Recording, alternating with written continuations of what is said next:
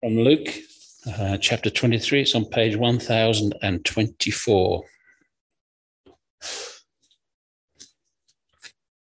I'm going to be reading from chapter 23, but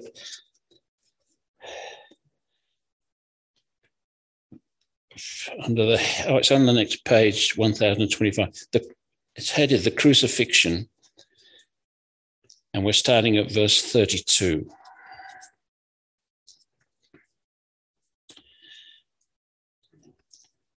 Two other men, both criminals, were also led out with him to be executed. When they came to the place called the skull, there they crucified him along with the criminals, one on his right, the other on his left. Jesus said, Father, forgive them, for they do not know what they are doing. And they divided up his clothes by casting lots. The people stood watching, and the rulers even sneered at him. They said, He saved others let him save himself if he is the Christ of God, the chosen one. The soldiers also came up and mocked him. They offered him wine vinegar and said, If you are the king of Jews, save yourself. There was a written notice above him which read, This is the king of Jews. One of the criminals who hung there hurled insults at him. Aren't you the Christ? Save yourself and us. But the other criminal rebuked him. Don't you fear God? He said, Since you are under the same sentence, we are punished justly, for we are getting what our deeds deserve. But this man has done nothing wrong. Then he said, Jesus, remember me when you come into your kingdom. Jesus answered him, I tell you the truth, today you will be with me in paradise. This is the word of the Lord.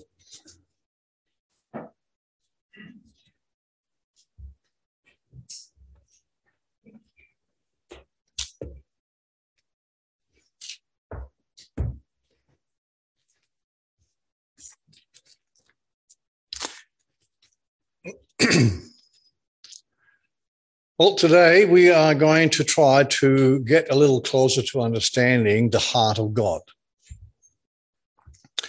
We have, over the last couple of weeks, we have uh, indeed looked into the Great Commission that Jesus gave us. And then last week, we looked at the cross of Christ and what that means to us. And I think probably out of that, it is also timely then to read Romans 11 33 to establish just how incredible God is.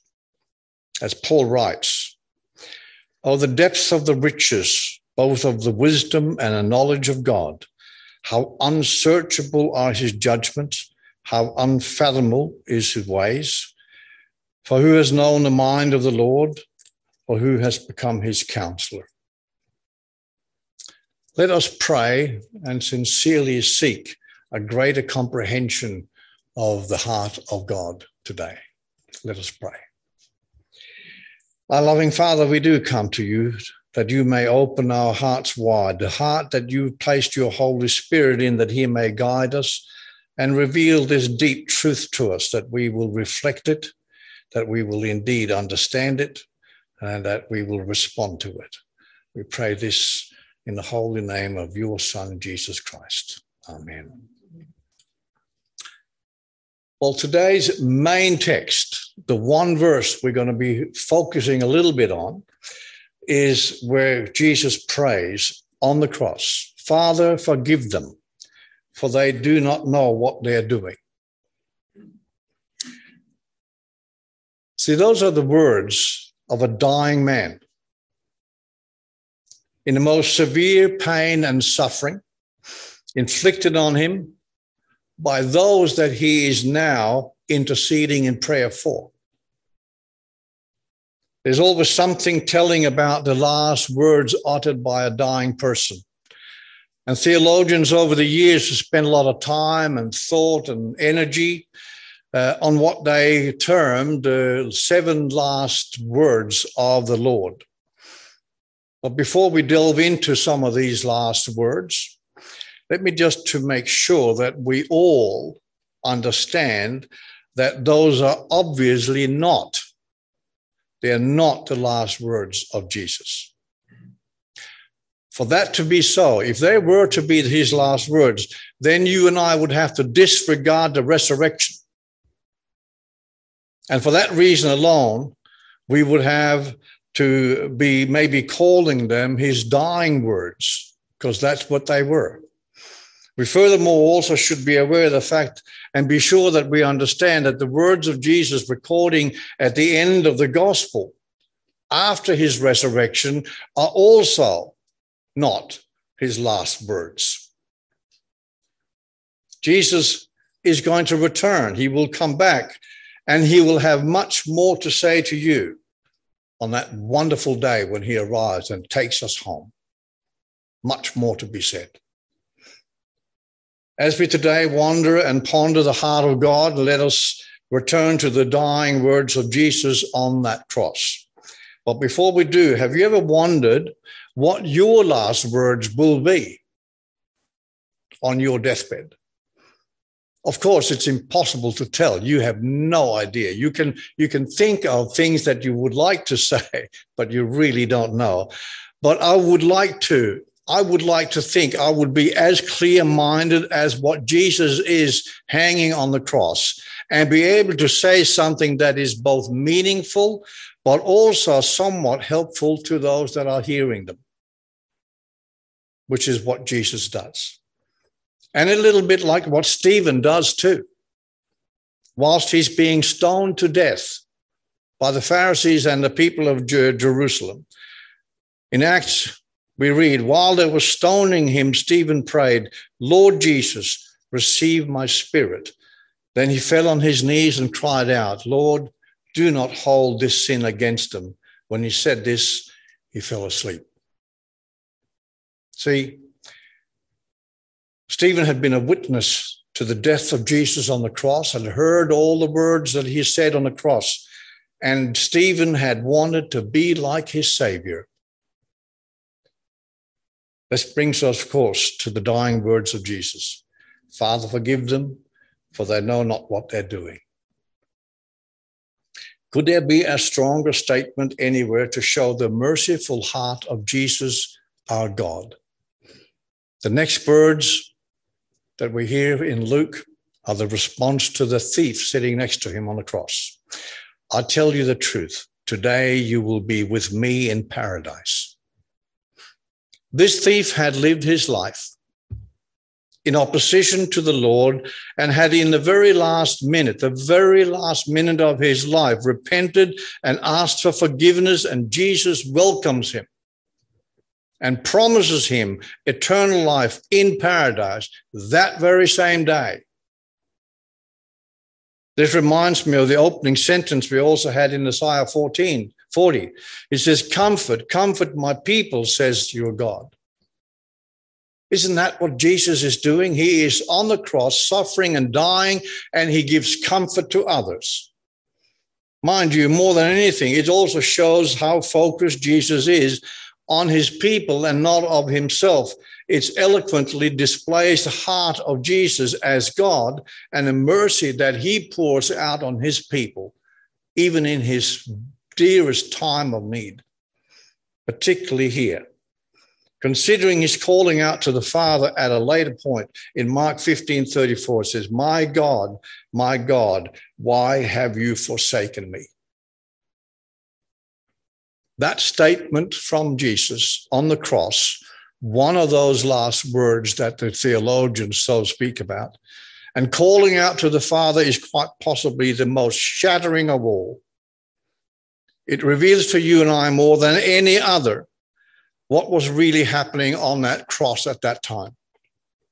Teaches us the deep truth we need to understand of the nature of the atonement for sin that we can be sure of our salvation. It is all in that one sentence. There never was, nor will there ever be another like Jesus. And the words in Isaiah 40 25 spells that out, and we need to understand that. It says, To whom will you compare me? Or who is my equal, says the Holy One. There's no comparative. And if we were to study the words Jesus uttered from the cross, we could even extract some duties that is left there for us, contained within all those words that he says on the cross. Almost he repeats the teaching of the Beatitudes whilst on the cross. There are things we need to do. We are to forgive our enemies. You must have faith in Christ. You should honor your parents. You are highly value the word of God. You should cling to God in your darkest hour when the things are the worst. You are to persevere and finish the purpose which He gave you for your life when He called you. And you must be able to yield all things, even life itself. You must yield to God at His bidding. And behind all of this, it may be even more important to consider what they teach us about the nature and in the work of Christ. All this teaches you and I that Jesus died to save us from our sins. He saved you from your sins, plain and simple. This is the purpose why Jesus was born and why he lived here and came to earth. It also teaches us that for as long as you are alive, it is never too late to turn from your sins and trust in Jesus as your Savior. Well, the thief that was dying next to him will attest to that truth. When you see him in paradise on that day, he will also tell you exactly that truth.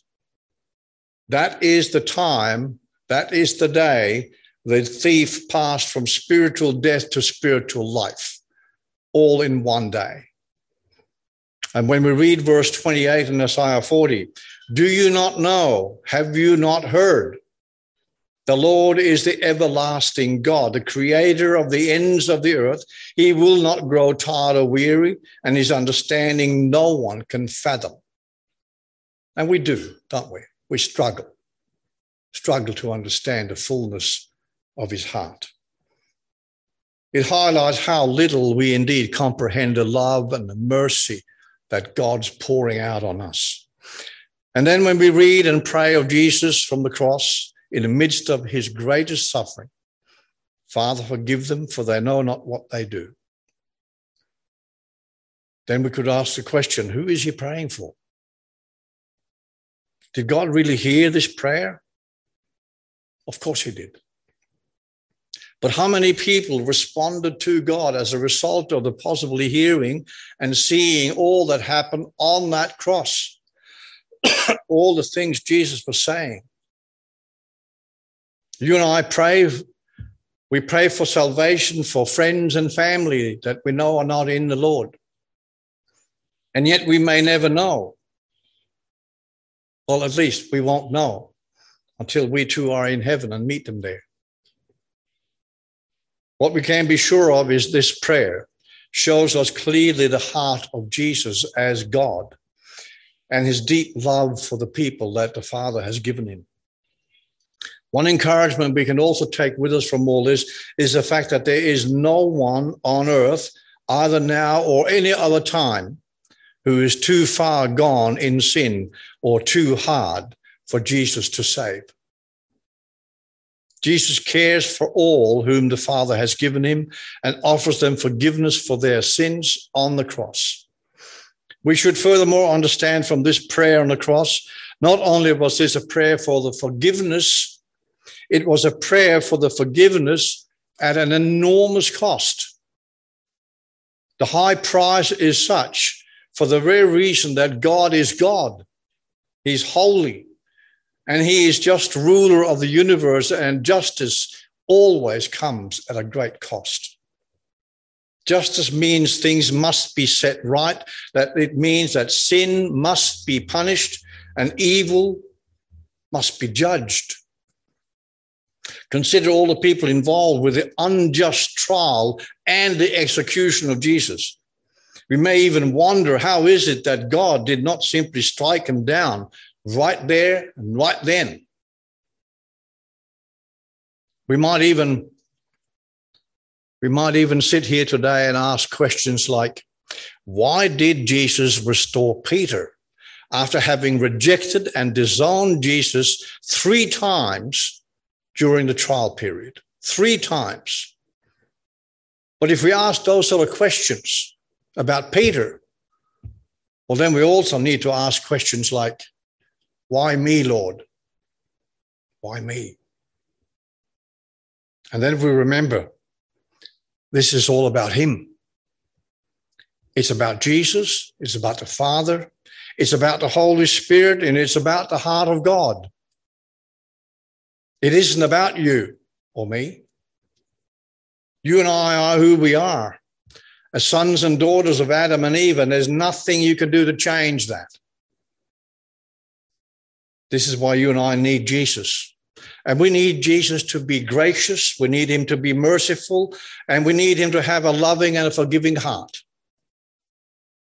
This is not much of all this that is going to be easy for us, is there? Jesus never promised you and I to have an easy life either. In factually, he promised you that you will likely suffer if you are his disciple and follow him. The world will not like it. But then we can also read a lot of passages that give us great encouragement and even great courage, just as verse 31 in Isaiah speaks of. Those who hope in the Lord will renew their strength. They will soar on wings like eagles. They will run and not grow weary. They will walk and not be faint. I'm sure you, like me, have had times in your walk with him when you get thoughts like Elijah had. Elijah, after his great victory over the prophets, he had conquered 400 prophets of Baal and 450 prophets of Asherah. But God had given him this great victory. And he comes down off Mount Carmel and gets scared of the queen. And he runs away and hides and he tells God, I've had enough, Lord. Take my life. I am no better than my ancestors. So you and I have also witnessed great miracles in our lives, as just as Elijah did. How about the time that you received the Holy Spirit? that woke you from your darkness to understanding. And understanding what we read in the Bible and come into a conclusion that Jesus died for you to pay for your sins. How is that for a miracle? How about being placed in a group of loving brothers and sisters to have warm fellowship and care when we need it the most? Surely you are not sitting anywhere near there and thinking you have done so much good in your life that you actually deserve all that. Because you don't. I don't. It is what John writes in chapter 1, verse 16. From the fullness of his grace, we have all received one blessing after another. It is all from God. After everything the Lord has done in and with my life, I still get times when I feel absolutely inadequate and a failure, not having done what is right in the eyes of Him who died for me. We simply need to let go and let Him. Can we even believe and trust in all that we read and all that we know? Well, of course we can. It is in a Bible, it is God's word. All we need to do is, as we walk with Him, is to do what the Bible teaches us. In 1 Thessalonians, it gives us some simple things to do. Get some practicalities into your Christian walk. Give thanks in all circumstances, for this is the will of God in Christ Jesus for you. Be thankful. That's a good thing. And as we come before Him each day in thankfulness, He will take our worries and our concerns on Him in Philippians. Do not be anxious about anything, but in everything be prayerful and supplication with thanksgiving. Let your requests be known to God, and the peace of God, which surpasses all understanding, will guard your hearts and your minds in Christ Jesus. There's some practicality stuff for you. Today's message is all about the heart of God, in case you missed it. A few verses confirms this with greater clarity than what Paul has written in Romans 5 8. He really got it. God demonstrate his love for you in this. While you were still a sinner, he died for you. Can't be clearer than that. The truth is the heart of Christianity. More than that, in fact, the prayer of Jesus asking the Father to forgive his enemies and the Father sending his one and only Son to die for our sins whilst we were still sinners. Now, that, that is the heart of God on full display in your life. What a God. What a Savior we have. In Numbers, we read, The Lord bless you and keep you. The Lord makes his face, shine upon you and be gracious to you. The Lord lift up his countenance upon you and give you peace. And we're going to be talking about that peace next week the peace that came off the cross. Let us pray. Our Lord, we come before you to thank you. Thank you for the wonderful heart that you have, that you are willing to share with us, that you pour out your love on us undeservedly, that you guide us by your Holy Spirit that lives in us, that we come to understand who we are that we may change, that we may respond in a way that truly honors your name, that we may truly worship you with our lives. This we pray in Jesus' name. Amen.